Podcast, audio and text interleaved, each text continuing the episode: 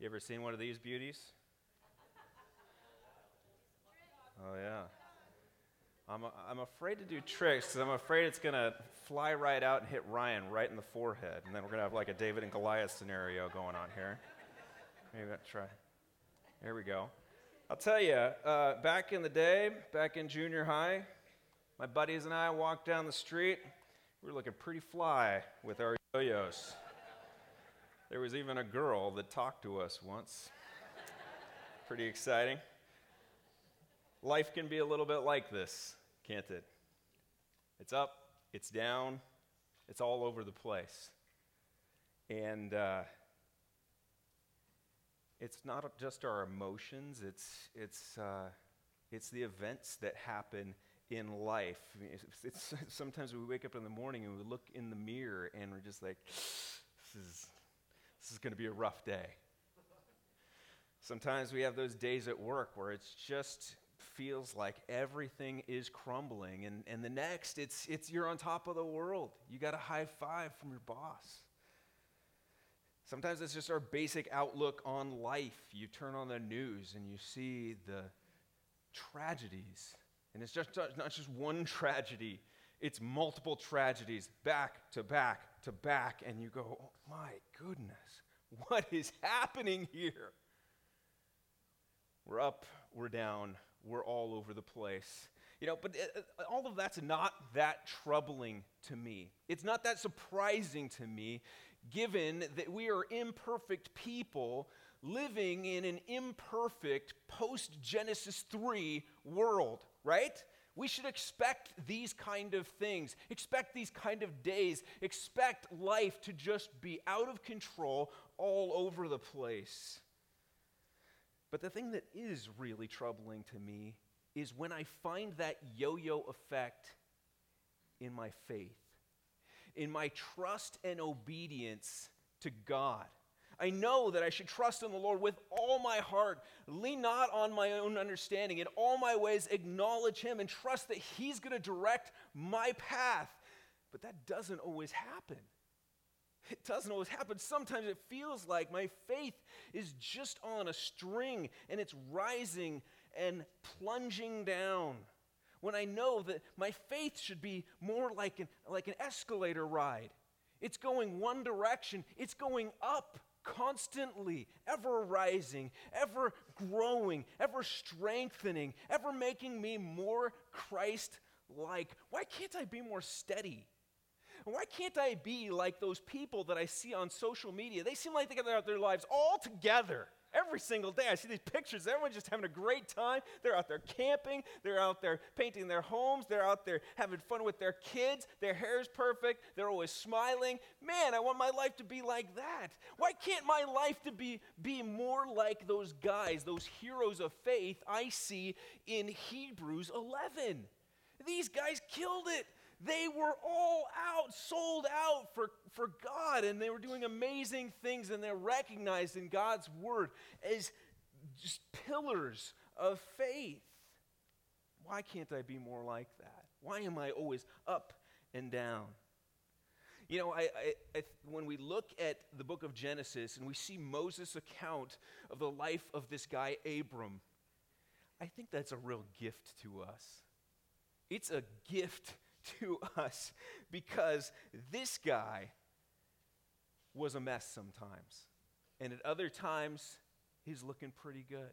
But you know, there's no, no putting, hanging pictures over the holes on the wall of his life. There's no covering it up. No, Moses pulls no punches. He just lays it all out there the good, the bad, the ugly. It's all there for us to see. Thank God for that. And that's what we've kind of experienced in the last couple weeks. We experienced that last week as we looked at the famine that hit the land and it moved uh, uh, Abram down to Egypt. And he made some decisions that had some consequences down there, and it was not looking good. Really? Is this the guy that God has called to start his people off? You're going to work through him? This, this liar, this deceiver, this guy who, who's trying to, to scheme and, and make things work for him? It doesn't seem right. The problem we said last week was that it wasn't so much, there's not so much wrong with trying to solve the problems that we face in life, trying to make our lives better, but, but the problem lied with what we didn't see here, and that was we didn't see any evidence of Abram trusting God. We didn't see any evidence of him coming to God and say, God, there's a famine here. I've got all these people. How am I going to feed them? Will you help me? I know that you are a God can, who can do great things. I trust you, Eileen. We don't see that anywhere. No record of him asking God for help, and it got him into all kinds of bad. And you know, I'm guessing that I'm not the only one in this room who finds myself being a lot like Abram. I mean, the pages of my life are marked up with all kinds of moments where I've given into lies. Especially that one that says, I've got this. I don't need anyone else's help. I can do this on my own. I can assess the problems. I can devise the solutions. I can execute strategies, and I can achieve those results. Moments where the trials come, and I should have I should have looked at those trials as opportunities to rely on the one who is enduringly faithful, but instead, they were just seen as obstacles that I need to overcome. In the Christian life, it could be a lot like a yo yo it's up and it's down and it's all over the place. But you know, as we continue to pursue God, and as he does his sanctifying, his, his transforming work inside of us, my hope is that my life will look more like a yo yo going up and down, but at the same time, I'm on that escalator. And so it's going up and down. But through every one of my failures and successes, the Lord is changing me He's shaping me into the person that He wants me to do. Ever, ever growing my faith, ever refining, ever restoring me, continually shaping me to look like Him. It may not be a steady climb, but God is patiently, faithfully transforming me and you, if you have placed your trust in Jesus Christ, into the person that He wants us to be. And that's what we see here in chapter 13. The yo yo comes back up. This is a great chapter. Abram had a moment where he gave in to doubt, but you know, God still had hold of his heart. He had not forgotten where his hope was found. He returns to the faith that had once fueled his life. And as he does, we're going to see the dramatic impact it has on how he faces the next trial that comes his way. If you haven't opened your Bibles, let's turn to Genesis 13 together, and we're just going to kind of gradually go through the passage together this morning. But begin by looking at Genesis 13, verse 2. It says this Now Abram was very rich in livestock, in silver, and in gold. Abram, Abram, was not your average, everyday Bedouin of the day. He had quickly become a very, very rich man. And not only did he have female donkeys, he had those camels, remember? So he had the luxury sedans and the supercars at the same time. He was very rich in silver and gold as well, our passage says here this morning. Last week we read that the famine was severe. And the same word is actually uh, used here for, um, it says he was very rich. That word for very in the Hebrew, it means heavy. And it's the same word that was used to describe the famine. The famine was heavy. And now Abram is heavy in riches, in wealth. And I think that Moses is using that word intentionally. He wants us to draw a connection here. He wants us to remember where that wealth came from how it got there. And we're going to talk about that in a little bit and the, and the ramifications that has. It's also interesting to remember when the book of Genesis was written. Remember, this was written while Moses and the children of Israel, they were wandering in the wilderness.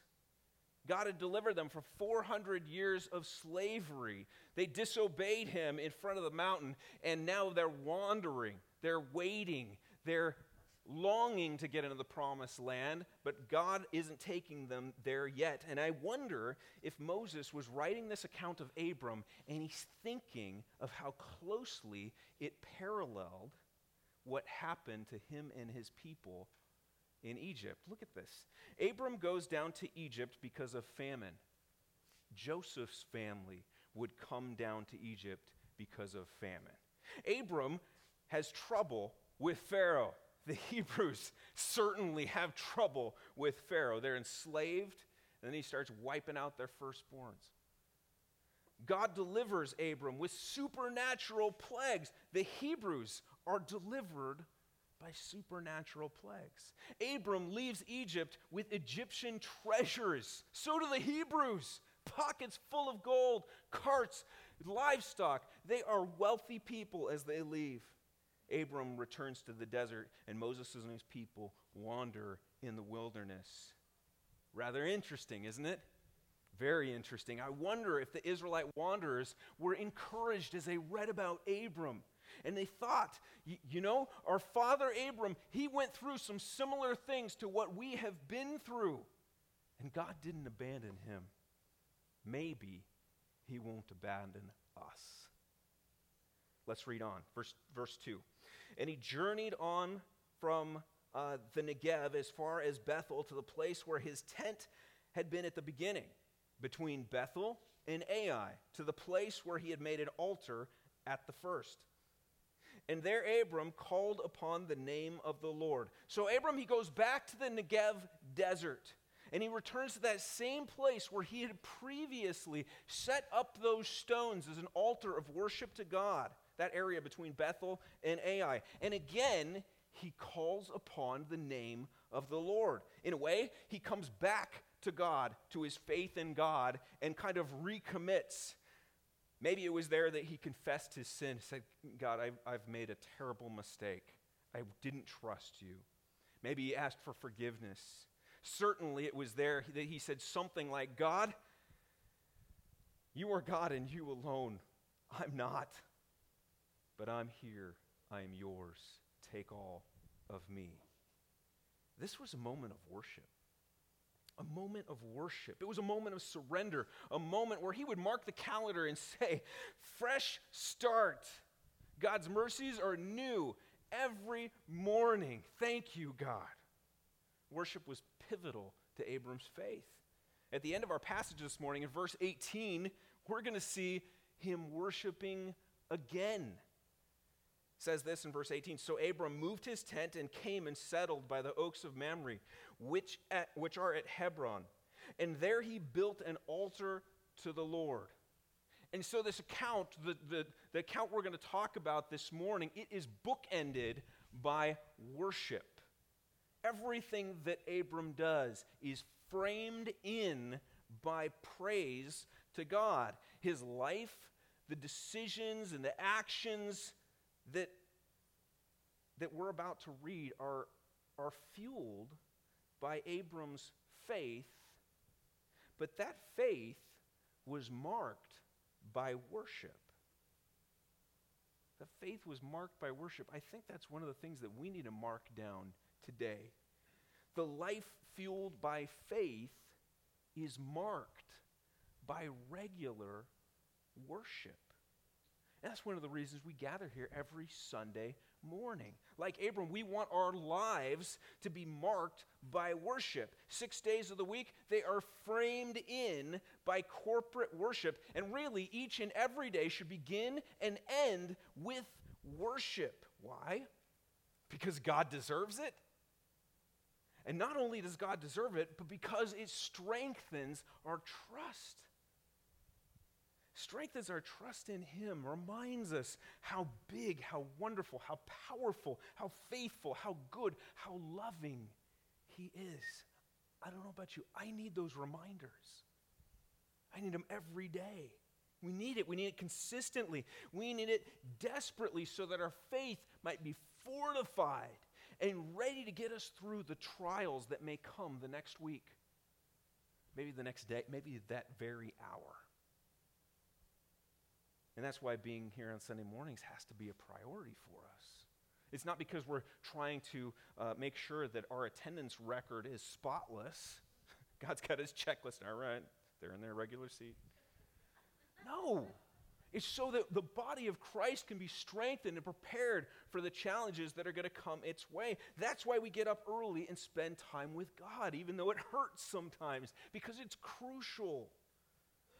And while it doesn't always prevent it, I think it can help reduce the yo yo effect in our lives. The life that's fueled by faith, that's marked by regular worship.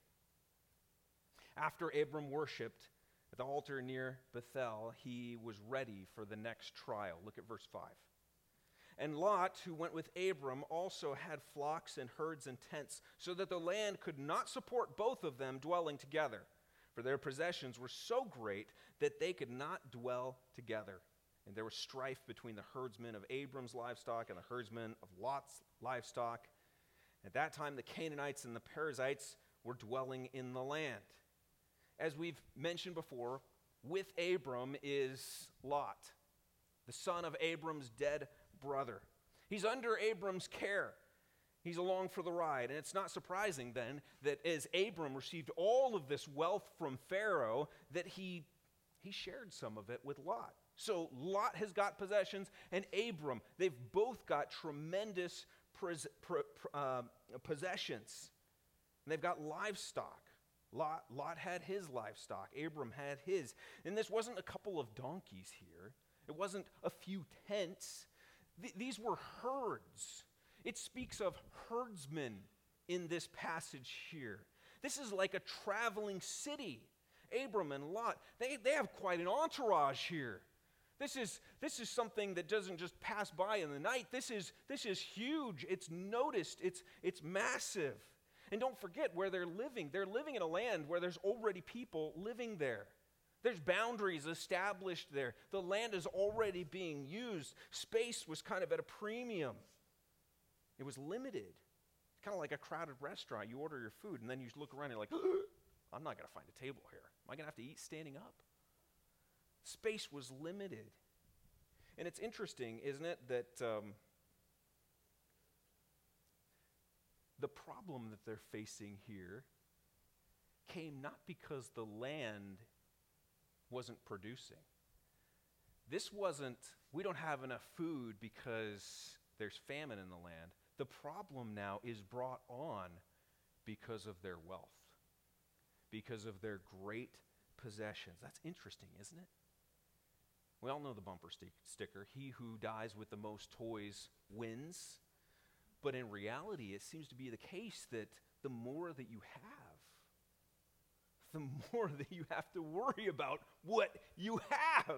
More bills, more insurance, more maintenance, more time. It, it, it's more demanding. The trial here it, it's somewhat similar to the famine, but it's different. It's caused by their wealth. Abram didn't fare too well in the trial of chapter 12 the trial of famine. But here in 13, things are different. His decisions now would be fueled by faith. Look at verse 8. Then Abram said to Lot, Let there be no strife between you and me, and between your herdsmen and my herdsmen, for we are kinsmen. Is not the whole land before you? Separate yourself from me. If you take the left hand, then I will go to the right. Or if you take the right hand, then I will go to the left. I've already said unclaimed land was scarce. The livestock must have been getting testy. They need water, they need food. The herdsmen maybe were starting to do underhanded things to make sure that their flocks got what they needed. You've seen some of those old westerns, right? You know how those, those battles started there because there wasn't enough land. You're my watering hole. Get out. And that's what's going on here. And things may not have come to a boiling point just yet, but they're getting there. And Abram can see it. Something needs to be done here. And that's when he steps in with a voice of wisdom. He speaks, but he speaks with generosity and kindness, doesn't he? And it doesn't show up in our translation, but twice in the Hebrew, as Abram is talking to Lot, he says, I pray you. He says, please, please do this. This is not going to be an argument. Abram comes to his nephew on the basis of their relationship. Uh, we're, we're, family here. Please, let's, let's work this out. And family, as you know, they always got each other's back. They're always kind and patient and forgiving with one another, aren't they? They always go the extra mile for each other. That's the way it works in our home. I don't know what's wrong with yours. No, that's not the case at all, is it? Families are often not like that. In fact, often you'll find families being exactly the opposite. In fact, often the people that you're related to get the short end of the stick. They're the ones who are treated with unkindness. Patience is out the window. Voices, they rare, te- uh, they, they rise up. Tempers flare. We treat our family members often worse than people we don't know, even know at all. We take them for granted. We speak to them harshly expect them to love us and treat us with respect even when we're not, our behavior is not lovable, not acceptable. And when they disappoint us, when they disrupt us, when they defy us, our very short fuse goes off and we quickly explode. How many of you students out there treat your friends at school, maybe even other adults or teachers, better than you do your parents? How many of us adults treat the barista at Starbucks better than we do our spouse or our own kids? And see, Abram, he could have been like that. He could have said, Lot, it's my way or the highway, buddy. I'm the head of this house. I am the captain of this unit here, and you will live where I tell you to live. But we don't see that here. Instead, we see him coming with generosity and kindness. Please, Lot, uh, uh, uh, be my guest. Take your pick. Which land do you want here? I'll take whatever's left. That's pretty awesome. Why would he do that? He does it because he has faith. He does it because he has faith. Abram trusted God. We're told that time and time again in the Bible. He trusted God. He believed God and it was counted to him as righteousness. And because he trusted God, he believed God's word.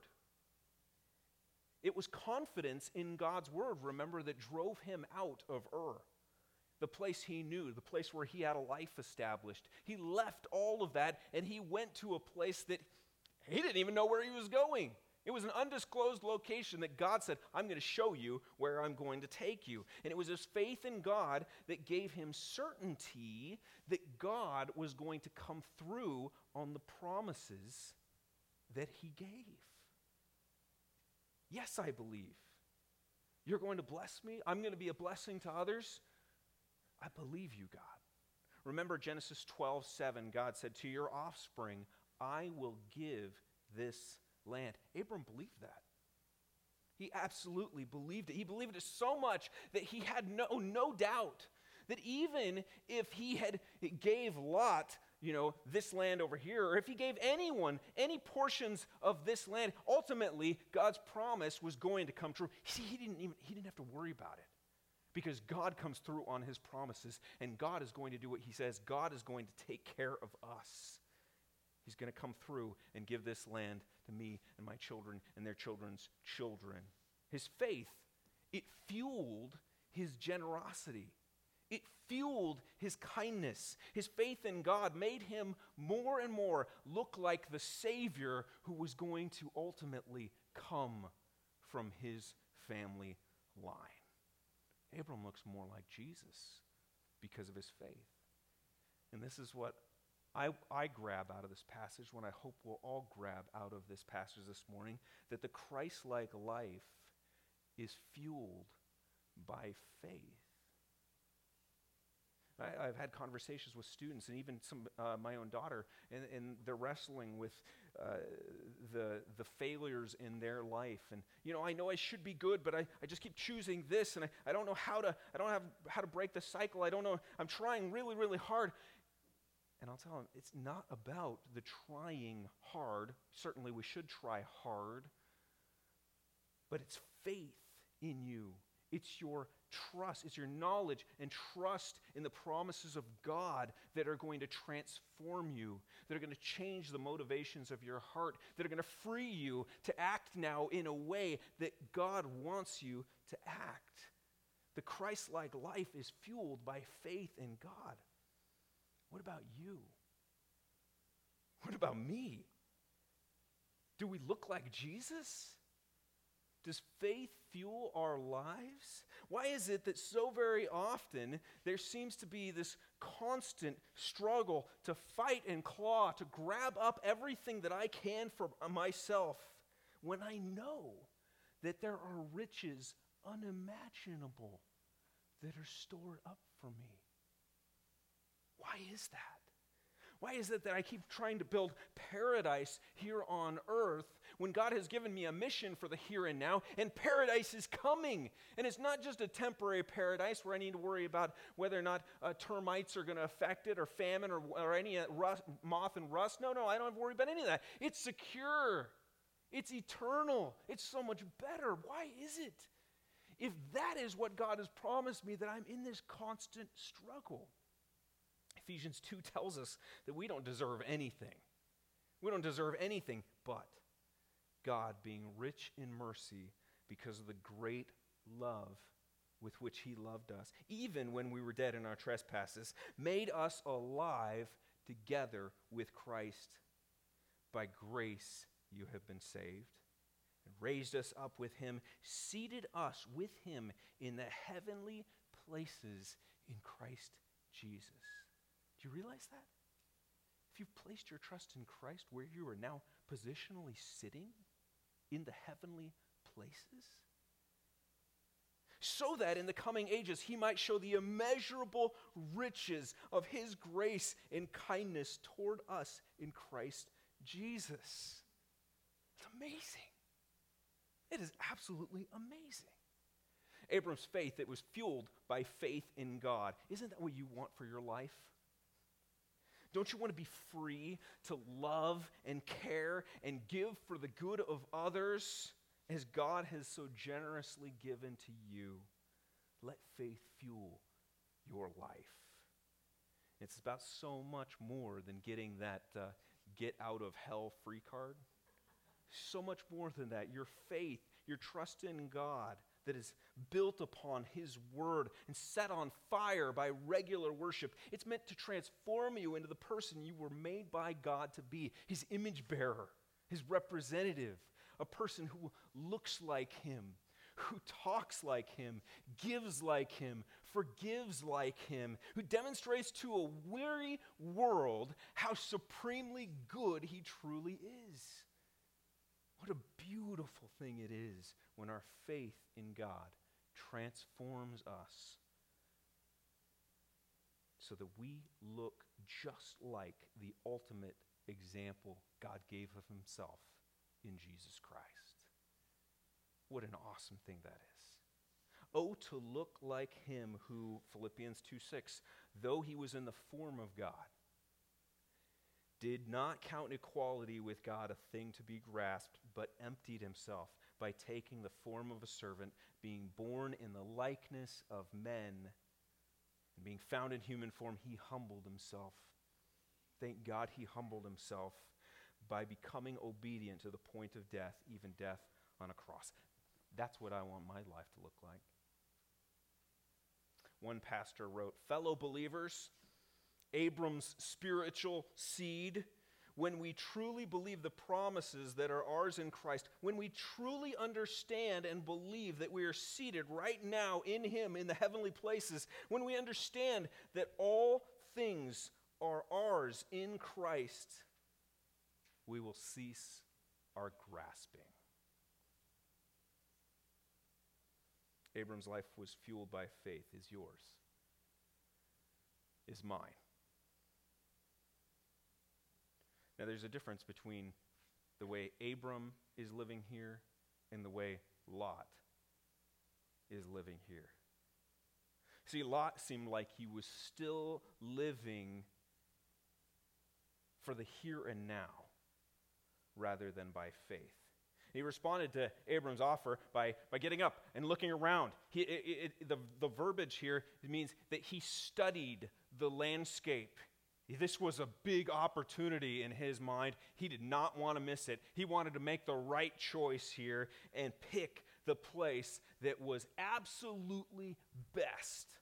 Verse 10 says, And Lot lifted up his eyes and saw that the Jordan Valley was well watered everywhere, like the garden of the Lord, like the land of Egypt in the direction of Zoar. This was before the Lord destroyed Sodom and Gomorrah. So Lot chose for himself all the Jordan Valley, and Lot journeyed east. Thus, they separated from each other. Abram settled in the land of Canaan, while Lot settled among the cities of the valley and moved his tent as far as Sodom. Now the men of Sodom were wicked, great sinners against the Lord. So Lot looks out and he sees the Jordan Valley and he said, That's it. That is paradise. It's not unlike what I've heard about the Garden of Eden itself. In his eyes, that land was absolutely heaven on earth. It was the obvious choice. He, you would be almost crazy not to choose that portion, that, that, that section of land. And, and yes, it was on the edge of the land that God had promised. It was actually almost falling off of the edge of the promised land. But you know, it's worth it. That place is amazing. And eventually, Lot would go even farther east, outside the borders of Canaan, on the other side of the river. The only real issue that we see here is what we see in verse 13. The men of Sodom were wicked, great sinners against the Lord. That's actually quite a statement. That's not a statement to just, just brush over and say, well, you know, yeah, but we're all sinners. You know, what's, I mean, you go there, you go here, it's all the same. No, no, no, no, no, no, no. This phrasing here is to help us understand that these were sinners on a different level. This was an exceptionally corrupt group of people. The people living in this area, they were more despicable, more depraved, more perverse than most. And we'll discover as we get on to chapter 19 just how depraved they were. But apparently, none of that fazed Lot. That's okay. It's no big deal. He's so overcome by, overcome by the beauty, how nice everything looks, how perfect, by the promise of success that was there, by the overall wealth and prosperity. I'm wealthy now, but just think if I'm living there, just think how much healthier my livestock are going to be, and they're going to be breeding all the more, and this is just going to turn into a mass empire. This is going to be incredible so overcome that the neighbors there, well, you know, it's, it's you know, the neighbors, whatever. We'll do our thing. He wasn't even thinking about guarding his faith. He wasn't even thinking about what impact living there might have on his children. I wonder if deep down in his soul, his relationship with God came second to his desire for earthly prosperity. As a youth pastor for so many years, I wondered over and over and over again as I saw parents thinking that it was more important to have their kids play club sports rather than be in church. Or get the straight A's, study for that SAT rather than hiding God's word in their heart how important it was for their kids to go to that prestigious university rather than, than stay here. You're connected. You are a part of a church that loves you. They, people who have known you since you were a baby and who will stand by you, who will speak God's word into you, who will hold you accountable, who will, will be there for you in the difficult moments and help you grow in your relationship with Christ. Oh, no, no, no. That doesn't matter. You have an opportunity to go to school at this prestigious university, so that is what matters. You need to get your life together now. In this school, man, or that scholarship, that is what really matters. And it's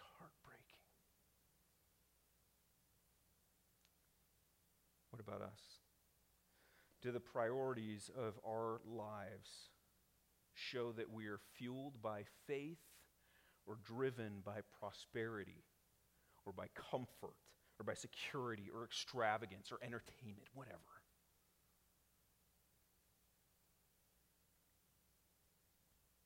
In the weeks ahead, we would, deal, uh, we would do well to watch carefully the results that come from Lot's decision here and his desire for material gain, perhaps over intimacy with God.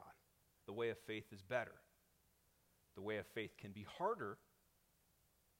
It'll mean trust, it'll mean patience, but in the end, it's better. Look at verse 14. The Lord said to Abram, after Lot had separated from him, This is so sweet.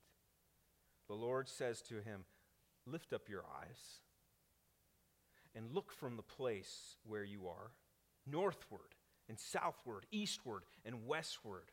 For all the land that you see, I will give to you and your offspring forever. I will make your offspring as the dust of the earth, so that if one can count the dust of the earth, your offspring also can be counted.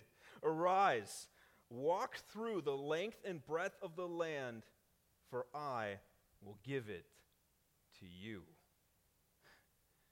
From the place where Abram was, he could see in all directions. And God speaks to him and reiterates his promise to him This land I'm given to you. What a thrill that must have been. How incredible that must have been to believe God's word all the way back in Ur Maybe it was up on top of that ziggurat, worshiping the moon, and God called him and said, You need to go. You get out of here. You leave everything. You go to the land I'm telling you to go to. And Abram says, Okay, I'll go. But now to be here, looking at it, the journey has been long. There's been some ups, there have been some big downs. And now, God, you're saying all of this? What? This is incredible. He's looking there, seeing with his own eyes, hearing the Lord say to him, This is all yours, and your offspring are going to be, even though you don't have any kids yet, your offspring are going to be countless. If people could count them, well, then they can, they can count the number of grains of sand on the earth. It's absolutely amazing. And then God says, Go. But this go isn't a go saying, leave it all behind. This go is a go saying, go, check it out. Go travel the length and the breadth of this land. I want you to know what this land is, the land that I'm giving you. And verse 18 says, we've already read it. I'll read it one more time. So Abram moved his tent and came and settled by the oaks of Mamre, which are at Hebron. And there he built an altar to the Lord. So Abram once again obeys the word of the Lord, doesn't he? And what does he do as soon as he arrives, as soon as he makes camp? He worships. He worships. Sometimes our lives are a bit like a yo yo. We're up, we're down. We're trusting God, and then we're just stumbling around, living as if God doesn't exist. But if our faith is in God, He's ever molding us, ever shaping us, ever strengthening, ever transforming us to look more consistently like Jesus. Let's not let dreams of prosperity, material wealth, or other earthly success fuel our lives. Let's let our faith in God be the thing that fuels us. That's my prayer for us. It's my desire for all of us that we devote ourselves to knowing and trusting God's word and making our lives marked by regular times of worship genuine, heartfelt worship, as if from people who deserved nothing and were given everything, and that our faith will be strengthened and fuel our lives. A generous life, a kind life, a patient life, a forgiving life, a Christ like life is fueled by faith in God.